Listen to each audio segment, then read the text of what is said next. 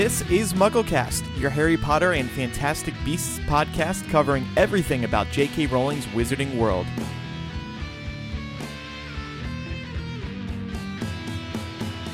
Welcome to MuggleCast episode 295. This is our Cursed Child spoiler filled episode.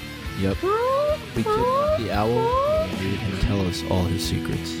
Remember, Oh. Cursed Child spoiler ridden. It's the alert. Riddle. It's the spoiler alert. There will be spoiler all over this. I know that's annoying, but think about how annoyed you would be if you weren't Right. expecting spoilers Right. for the Harry Potter and the Cursed. What's worse? I just feel bad for your neighbors. Uh, you know what? You heard about the oven alarm. You know about that. I'm not. I do know wouldn't about be that. upset with them. So listen again, please. Curse Child spoilers. We are going to be talking major spoilers, major, major, like all of the spoilers. So just stop now, okay? If you We ain't keeping the secrets. we ain't keeping the secrets here. This is going to seal our fate in terms of J.K. Rowling ever being on the show or not. After this spoiler warning, we will never have J.K. Rowling on this show. Well, you never know. And oh, and oh, and the the entire episode will be this way. By the way, Yes. the entire episode's a spoiler, For- so there's not any safe timestamp that you can move to uh if you want if you somehow missed because these episodes were released in quick succession if you want non-spoiler talk about cursed child we did just do an episode it's the previous one 294 Exactly. So, with that said, let's get into it. God.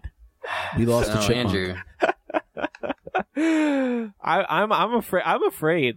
I, I I almost. I think like J.K. Rowling's gonna swoop in and attack us. No. So, Eric, did you want to start? Or why? How are we starting this?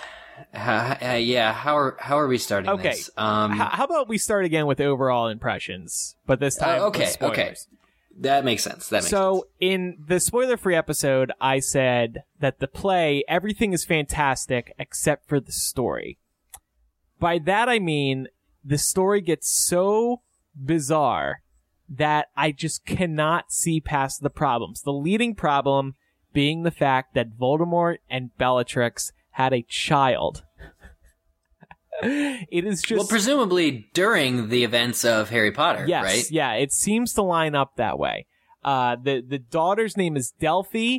In the story, she um she's initially introduced introduced as the niece of Amos Diggory, who wants to use the time turner recently discovered by the Ministry of Magic to bring back his son Cedric. Um, it turns Well, out that in and of itself, can we start? there? yeah, sure. yeah yeah sure. let's yeah yeah That's a lot to digest right off the bat. Right. So, Voldemort and Bellatrix had a child, which is the focus of many fan fiction that have been written over the course of the length of the Potter series being in existence, right? Yeah. That's sure fair to say. I mean, if we had Elisa and Laura on the show, they would all but confirm that they probably have nightmares of some of the fan fiction that they've read. Uh, right. I mean, Yes. Yes. There, Okay. There's a reason that's popular, though. There is a reason that that is popular for fanfic Well, because course, I we mean- know. I I think it's in the canon is, of the books that Bellatrix was very much a devoted follower of of. Oh no, the man uh, himself. absolutely, and and I'm not dismissing that in any way, but I Mm. think it's one of those things where maybe hindsight's 2020, but looking back on what we know to be the story, and certainly we didn't spend a lot of time in the presence of Bellatrix. When did this happen? And and were were there any clues outside of just knowing how deeply uh, passionate Bellatrix was for Voldemort that Yeah. that this could have taken place. I mean, it, it seems just that piece in and of itself that the two of them got freaky in some part of Malfoy Manor, let's say. I don't know where, but it's just, It, because you have to think about it. It means it means. Sorry to get graphic, but Voldemort has a dick. Like that doesn't add up. Voldemort i- actually wants to have sex. That doesn't make sense. Well, okay. I can see. Here's, I can see Bellatrix. You know, she's a human, so okay, she's attracted to the Dark Lord, and like, okay, I I get that Well, no- part. not only that, right, but for all this to align, and, and I'm sure J.K. Rowling very meticulously figured this out. But we'll see. Well, where I'm going with this is Bellatrix would have had to have the child before Molly Weasley blew her into a million pieces uh, in in Deathly Hallows, right? Mm. So, or or killed her. I mean, the movie version is a little um, bit of a Mhm. stretch, right? But I, I mean, think about that. She would have had to have had the child prior to that happening, prior to Voldemort being defeated. So, at Mhm. what point in the story does she have this child, and and what does she do with her? Who does she give it to? Well, you know, well, actually, so I, I, I have, I have many problems that are like even before this point. This is not even revealed right until the, sort of the end of Act Two, Andrew. Right. Uh, the the whole who Delphi really is. Um, you know, when I was when I was first reading the recap of Part One, I thought it was very odd, uh, from a story standpoint for Amos Diggory to be asking Harry. So this is this is because he comes to the house, right? uh, and is like, uh, you know, w- w- you have to use the time turner to go back and save my son. And I was thinking this is an interesting point to to jump the story off of because a I think that Amos Diggory would have successfully completed the grieving of his son years and years and years and years and years ago. In fact, maybe even before the book's end, maybe never really complete grieving. But it's so odd that 22 full years after Cedric's death, Amos is still worked up enough about this to come to Harry and say you have to break all wizarding law to come and do this. Now, I think it's revealed later that he's under the Imperius Curse, right? From Delphi. Mm-hmm. Um, okay, that makes a little bit more sense. But initially I was like, oh, that's fishy. But knowing that so much of the plot of this play revolves around events of not Harry's seventh year in the final battle, but Harry's fourth year and the Triwizard Task. Yeah. That is shocking. Yeah, especially when you also th- c- consider that J.K. Rowling has admitted that Goblet of Fire was her least favorite book. So it's like, is this her way of going back and making it more interesting or something? Because it just seems like such a random choice. And the Triwizard Tournament, I thought it was fine, but I didn't love it. So I was disappointed when it, it became increasingly obvious that this story was going to be focused on the Triwizard Tournament and time turners. There is so much time turning in this story, and that's another thing I'm really worried about with reading this script book. I don't know how easy or difficult this is gonna be to keep track of while you're reading it. Cause in the play, you see the time turning happening. You see these, they do these cool lighting effects that kind of makes it look like they're moving through time with like these waves happening. And, and Mhm. that's cool, but I don't know how that is going to read. The other thing, this play basically starts off right at, right off the bat with them in them floating this idea that Voldemort is back. And they do that by alleging that there are these rumors th- they say that there are these rumors that Scorpius is actually the son of Voldemort, not Draco. Th- th- So- this doesn't make any sense well, to me. Yeah, yes, I Yeah. agree. But in hindsight, I was talking this over with some people. I think they put these rumors into the play to get people ready for the big reveal. Because if you learned at the very end, all of a sudden, surprise, Delphi is the son, uh, is the daughter of Voldemort and Bellatrix, it would have been like, what the? F-? And it still is that. But at least Yeah. when it's introduced at the beginning that this story is going to revolve around a child of Voldemort, like it, it gets you ready for it. Okay, but this but this still doesn't quite add up to me because wasn't the theory right that Scorpius Malfoy and please fill in all the gaps because this is just like Tumblr recaps and other people recaps that I have fueling me right now in my anger. But the understanding that I have is that there's this rumor that Draco is not Scorpius's father. I know you kind of just said that, but the idea that so Draco and Harry interact in this play, and there's this nasty rumor that essentially Draco's wife, who we never meet, uh, used a time turner herself and went back and seduced Voldemort. Is that how that goes? I don't know if that part involved. I don't know if there there was talk of her using a time turn- turner. because Um, she would have been a, a Hogwarts aged girl when at the time when uh, the child would have when Scorpius would have had to be conceived. Yeah. Well, Uh, I, like- I will say Draco was pissed that these rumors were going around, and he went to Harry and Hermione and asked them to put a stop to the rumors because he did. because they're in positions of power. Yeah, yeah.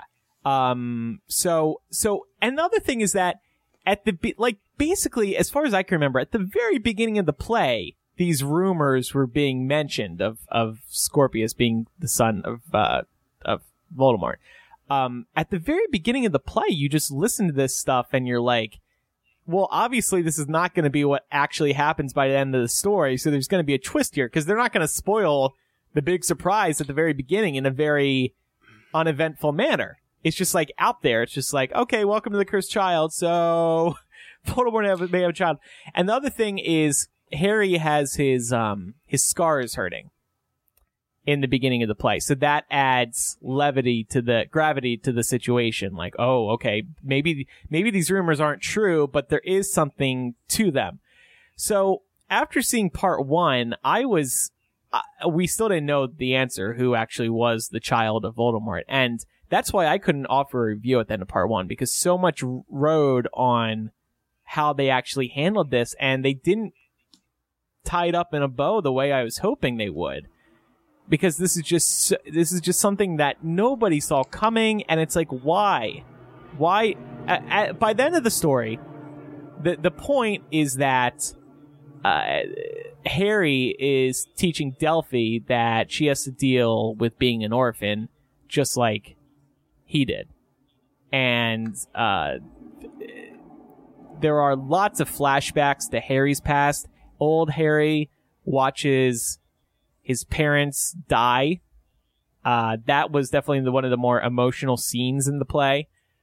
Mhm. Um, there was open sobbing in the theater. People were very moved by it. There were very, there were very emotional moments in this story and, and, and those were good when they were there. Um, it's just between all this time with the time turners and the Triwizard tournament, all leading up to this dumb twist. It's just like, ah, man, I was expecting something so much different. I will give them credit. Nobody will see any of this stuff coming. it is truly a but- surprise. But, there's but there's a reason for that. Okay, and here's and, and I think this is something that this is what what what uh really ch- chuffs my chews my grit or whatever. I want to say something, it's funny. Grinds here. my gears. grinds my gears.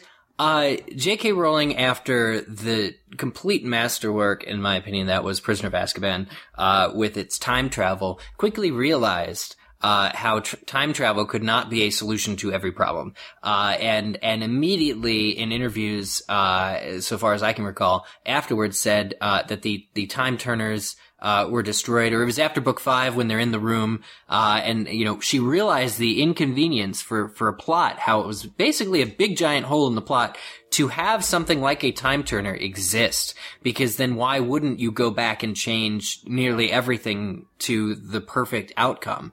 Uh, and so she stated that all of the time turners uh, in the world were destroyed. Now this is something that she obviously remembers because that was carried over to the play but it's almost worse to say, wait a minute, okay, they were all destroyed, but there's actually still one, and it's just surfaced, we didn't know about it, and we're gonna use it. Not only use it, but use it ad nauseum. You're talking dozens of times in this play. Uh, and we find out, I guess, by the end that there's, that one's a prototype and there's two time turners, and I'm thinking, okay, wait, hold the phone. So there's time turning. There's also, uh, Andrew, would you say a great deal of or some of Polyjuice Potion in this play? Yeah, yeah. So, yes, there is. And the Polyjuice Potion scenes I actually really liked because the way they transform into the characters they're transforming into, it's really impressive. They, they, they, they, Like stand behind them? yeah, but they're under, it's two people under one cloak. Or- And I guess there's some magic happening underneath the stage where one of them comes up while the other one goes down and like the, the, the head, it's just, I don't know how to describe it. You watch it and Does you're like, the wow. owl come in and change the? uh No. I, I don't know how to No? describe it, but it's it's just it was just really really impressive. Yeah. So, okay, but so how, oh, sorry, go on, Micah. Well, part of what I find a little bit troubling about this, at least from a storytelling standpoint, and obviously defer to Andrew who's seen it in person, is that it seems like they are focusing too much on what has taken place in the past and using the time turner in order to make characters who are long since irrelevant or have passed on relevant again. And, you know, kind of going through and, and seeing some of the summaries from part one and part two, talking about Snape, talking about Umbridge. You know, these are characters who probably wouldn't have any relevance in the present day, but yet somehow, right? Uh, even Voldemort, right? Uh, and, and, and, and Bellatrix. It, it just, to me, why do you need to go back and reintroduce characters who fit the seven part series that were already written? Why not develop new characters with the ones that we already knew that were going to be in this series and tell a story moving forward? Well, Yep. and that and that Yep. that hits on so many things that I feel to my core, essentially, because I think some of the expectations that I had for this play were just that it would be a story about Harry trying to be a father, Yeah. uh, and and Harry fathering in the in the future. You're talking about you know this story that na- mainly focuses on what the children are doing in the past during Harry's fourth year. It doesn't at all explain or move the story forward of Harry as a parent in terms of actual character development there.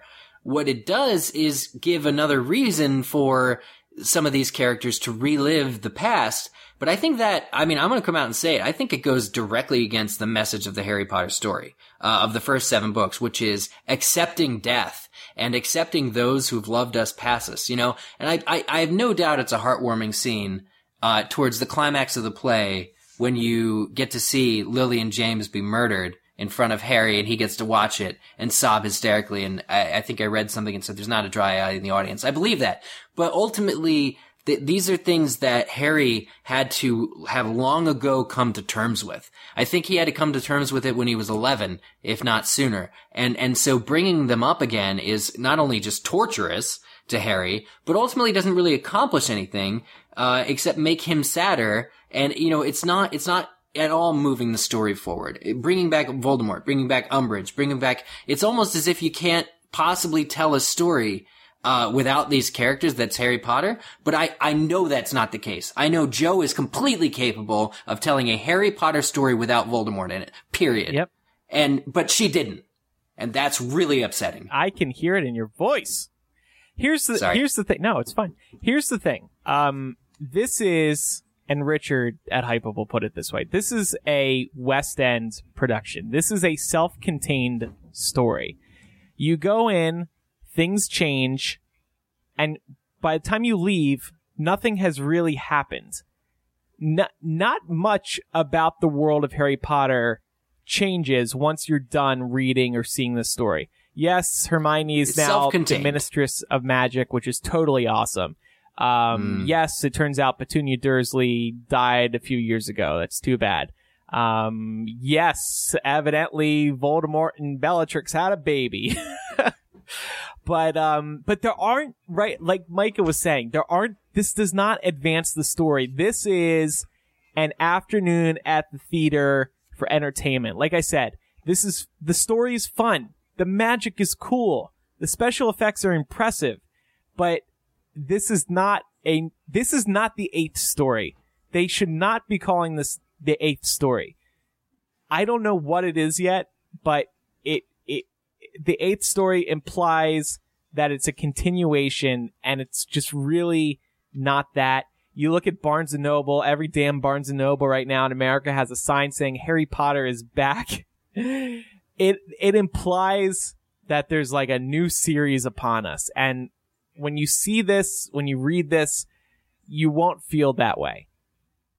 I can just imagine seeing the show and being like, "Oh, here's this other new, or here's this other old character that we didn't think we'd see." Like in an alternate universe, of which the show has several. Yeah. Uh, in an alternate universe where Snape is alive. Alternate universes in Harry Potter. Right. Give me a break. Right. Why, why would you even employ that story device? You're J.K. Rowling. You have a hundred thousand other possible uh, ways to go with the story, and and course. you or And even if even if she only authorized this story and so let someone else write it, why would you go there?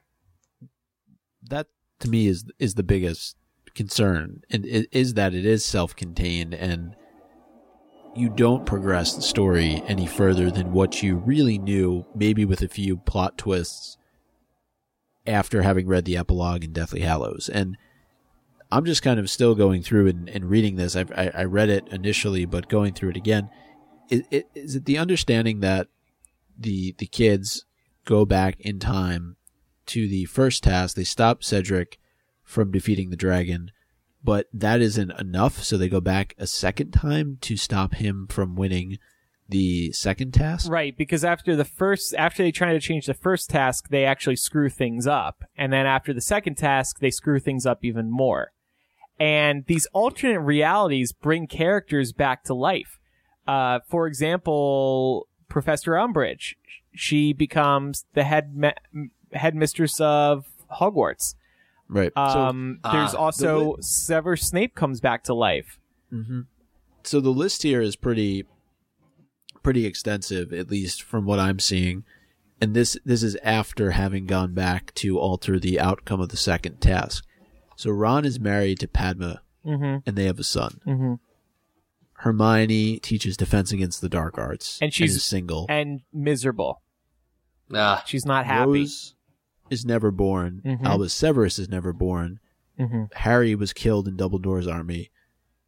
And as you mentioned, Umbridge is the headmistress of Hogwarts, and Lord Voldemort is in charge of the Wizarding World. And And, they- and is and- that And they have Voldemort Day at the school. And don't they like have a secret handshake where they all pronounce for Voldemort and Valor? Yeah, something like that. Yeah. I mean, it's like, well, hey, hang on And- a sec, because they all of a sudden are okay with saying his name, because then again, he's the Dark Lord. Isn't he supposed to instill fear in his subjects? And, and the Voldemort Day logo is what's on the new shirts that you can buy going into part two. Ah, okay, Yeah. okay, that's cool. That's good to It's know. It's cool, Um, but it's like the the F. is, Yeah. well, putting that aside for a second, this is where the first part ends, right? When you learn that This- Voldemort Yeah. is in control. I believe the last thing you see is Umbridge coming out and mentioning Voldemort Day, and then like around the theater you see the Voldemort Day logo. Yeah. Oh, so you don't actually see Voldemort at the end of part one? Um. No. No. That's reserved till the Ah. end of part two.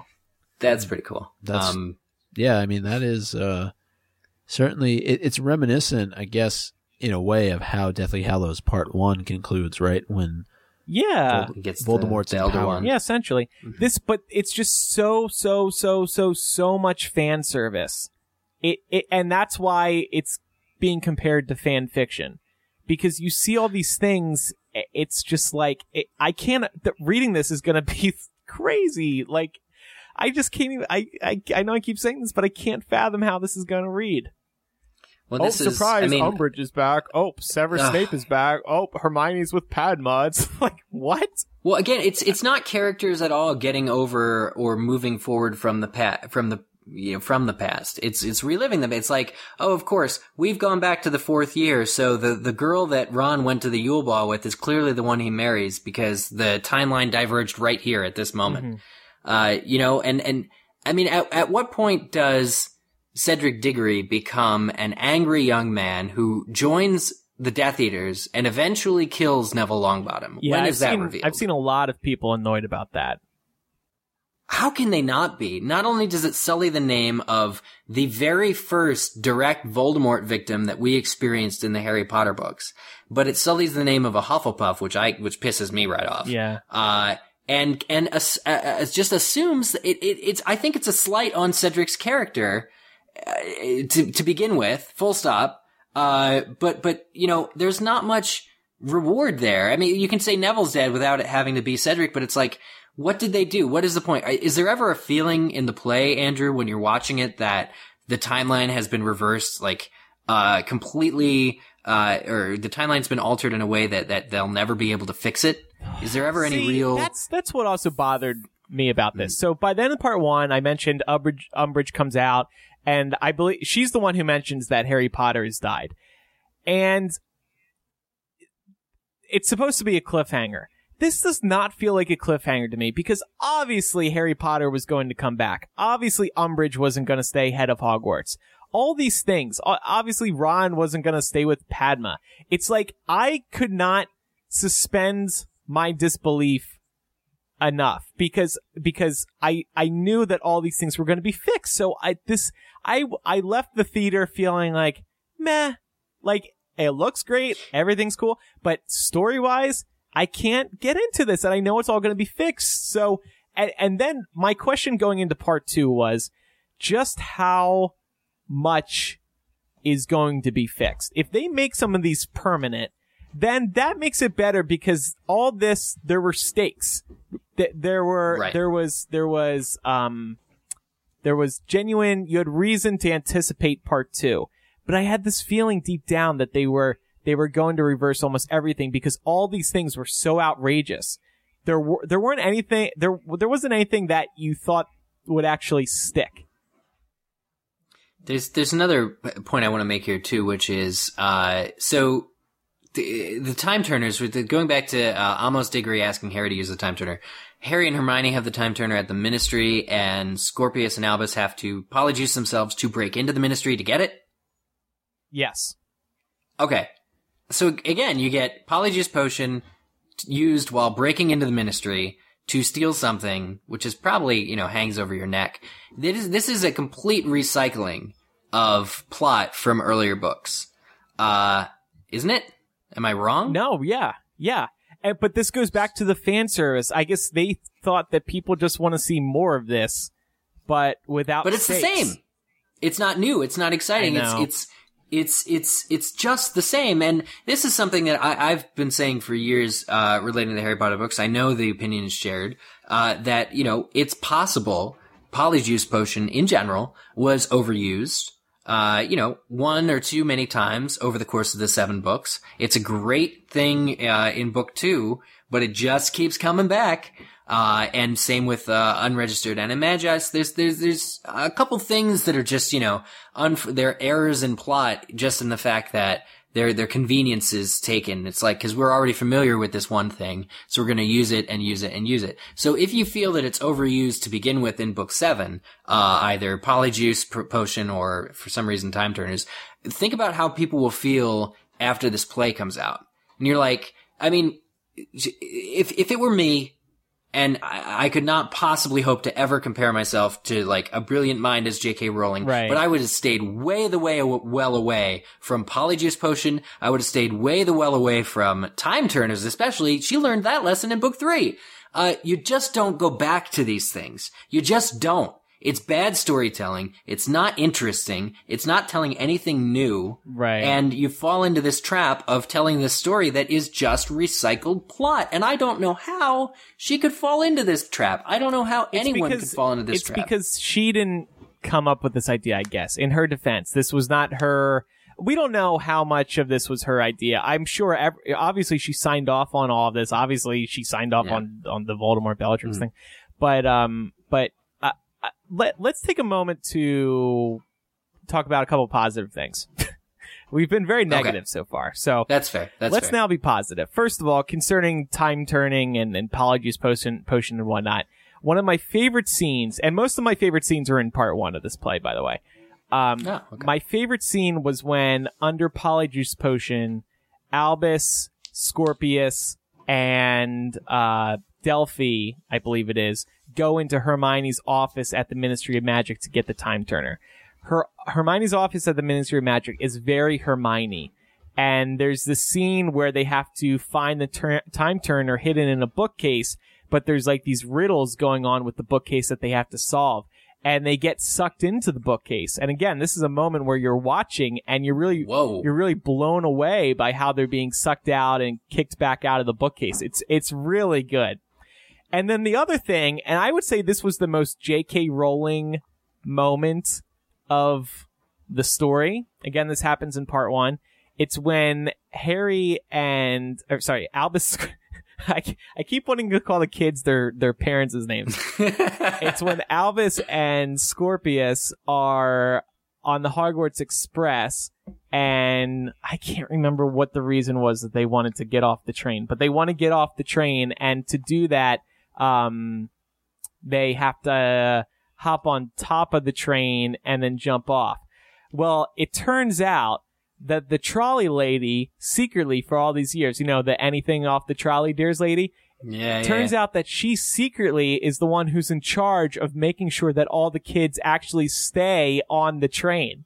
So she comes on top of the train with her cart and turns in like to the it turns into this like this evil demon witch who's who's who's desperate to get them back onto the train and the scene is like very action packed and like the wind's blowing everywhere and stuff. It was really well done and it was just the reason I loved it so much was it, it just was like one of these things that you know that J.K. Rowling probably had this idea in her head all this time that the trolley lady is actually really hardcore serious about keeping all the kids on the train. Uh, I think at one point she mentions that uh, Fred and George tried to jump off at one point, and she had to handle them the same way as they as she did Albus and Scorpius. So I really loved that. I thought that was very J.K. Rowling. I imagine she's had that in her head for a while, and she finally decided to put it out here. It's fan service. No, no, You don't think so? no. No, I don't. I I'm think not I think that, that, in a bad actually way. Oh, comments in a unique. Well, I think that comments on a. It adds something unique to this. To Yeah, the story. Like, exactly. instead of that, that's probably like okay, you could see how that might be canon compliant, whereas all the rest of this crap because Um, you you never would have suspected that the trolley lady. Right. had a secret Well, job. right. What I'm saying by by fan service, and and I mean that in a, in a good way. That Okay. to your point, she clearly at some juncture when she was writing these books had it in the back of her mind that the trolley lady was in fact some creature that had the ability to uh, you know, keep all the kids on the train through her own means and and that is something that I think I would have appreciated sitting in the theater watching this. Yeah. I so I I, it, I yeah, do an like that. interesting tidbit. Not at all center stage, but certainly very interesting. Yeah, it was center stage though. I mean, it was a it Oh, was yeah, five it gets its solid minutes at least. Yeah, it was it was Oh, very wow. Okay. prominent. Um, So, is it true? I'm just actually at this point. I've just got broken down into like a spoiler document. is it true that when Albus takes Polyjuice Potion and transforms into Ron, he then has to make out with the real Hermione yes. multiple times? Okay, this was also a really good scene because because you're watching this knowing that that it's actually Scorpius who's pretending to be Ron, and it's completely hilarious. And Hermione's really taken aback by it. So I really loved that. Okay. Yeah. All right. Mm-hmm. Um. So, why why do you think they chose Amos Diggory? Why do you, and and is it uh why is why is uh what was it Albus why is Albus so moved by this notion that he has to save Cedric Good Diggory? question. He ain't never met Cedric Diggory. Good question. So, so Albus, let's back up a little bit. Albus obviously goes to Hogwarts, sorted into Slytherin, is not happy that he's not sorted into Gryffindor. He sucks at magic at school.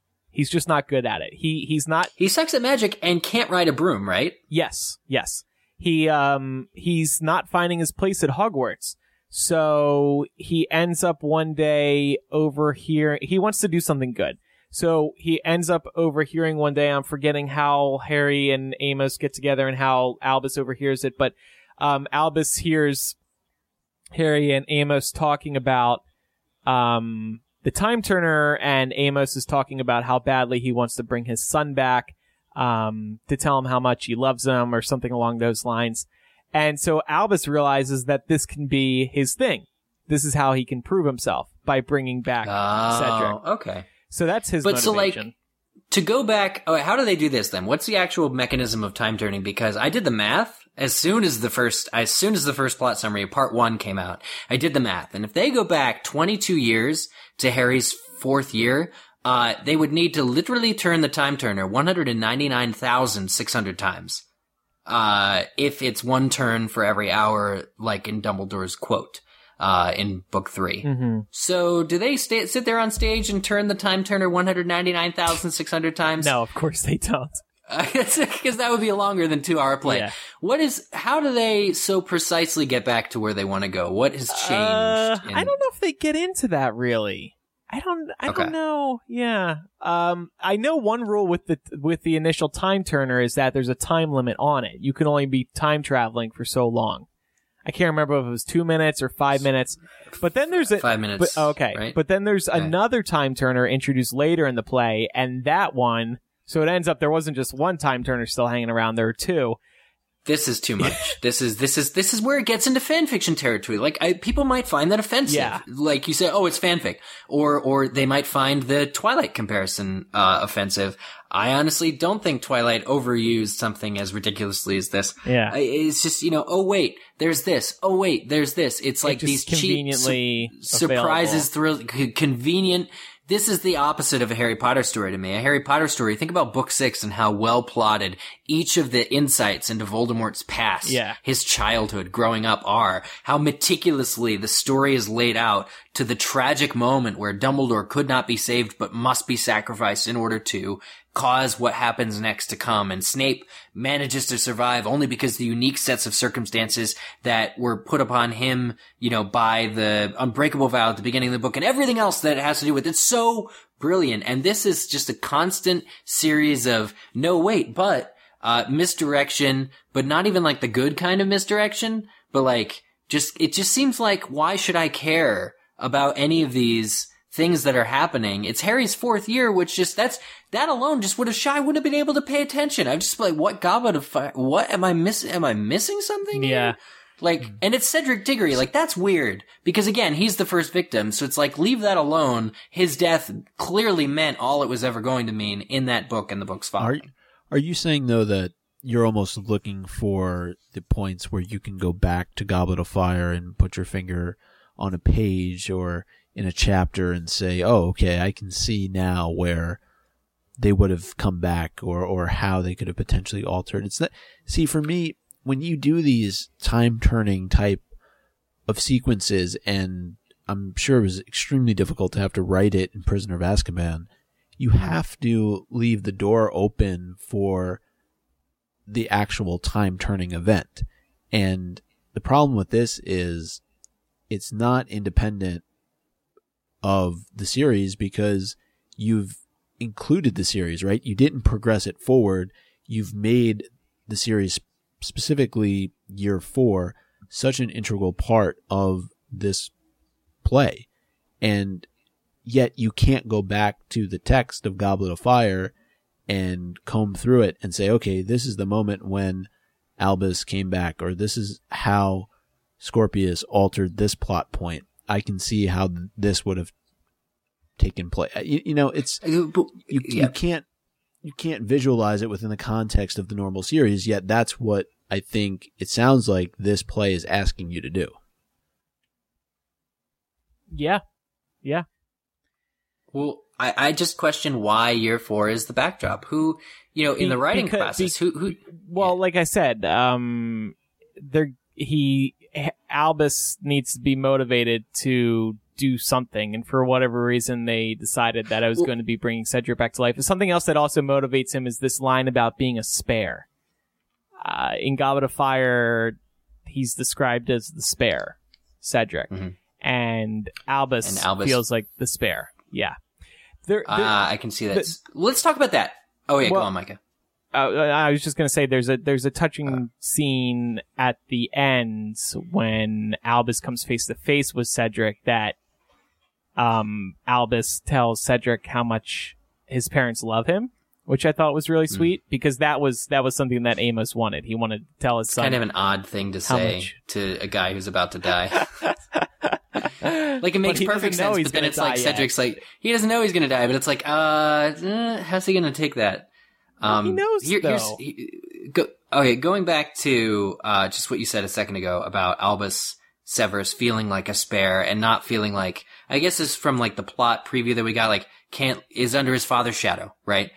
I think it's a pretty far stretch to be say you're under your father's shadow, which we can all understand, uh, and then saying you know flat out that Harry and Albus detest each other, which I think is what the play basically said. I mean, you know, aren't isn't there a line at some point early on where Harry tells his like Albus says, "I wish I wasn't your son," and Harry says something like, "Some days I wish you weren't either." Mhm. Yeah, that happens. They have a they have a very very uh this strained relationship yes. feels completely uh retconned to be perfectly honest because the scene in the epilogue in deathly hallows epilogue is quite touching where he says hey don't worry son if you're in slytherin like this this whole notion that these two characters wouldn't get along uh, you know, as father and son. Sure, they're father and son. They have, they're allowed to have some conflict. But like to this degree where Harry is just sucking so hard as a dad that he cannot reach his son at all on any but level. that happens when you grow up. I mean, I, I, I When, yeah, I okay. think you can hit some stressful moments with your parents. I know I have a long time ago. I get maybe even around Harry or Albus Albus's age. Um, so I, I- bu- I I, bought I bought yeah. that. I bought all of Okay. that. So here, here's a post. Yeah, but on- you didn't on- go and get a time turner and try and alter the uh, future. Well, kids Well, do okay, the so- darnest things, don't they? Here, I, I think I think people have such uh, ideas that have been provoked by the announcement of this play. Uh, they have such ideas that have sort of come to the surface of what kind of parent they think Harry's going to be. I'm sad to say that I, I think they probably won't see. I mean, I'm sure Harry does some real hardcore parenting in the, in this, but it's most, mostly just to, like preserve the timeline, stop his scar from hurting, and save his son's life. I get it, but like for me, I think people have so many different ideas of, of, of Harry, and I think we like to aggrandize our hero that he would, you know, have a fighting shot. There's a post on Tumblr I read, uh, and this is from one of the tumbles, but it's it's a quote. It says, Harry, or it's a summary. Harry says he sometimes wishes Albus wasn't his son. The response to just that snippet is, "You mean to tell me the boy who lived under the stairs and was abused his whole life would even think to say something like that to his son? Get this crap the fuck out of my face." uh, you understand, like from and out of context, it just seems like the craziest thing you'd ever read. It does. And I guess that's one issue with these major spoilers. I think I think I think people are still going to have these uh big negative reactions, but I think reading all this stuff in the context of a Tumblr user and whatnot, I think uh, you get a bit of a different impression. You know, what you were just reading there, for example.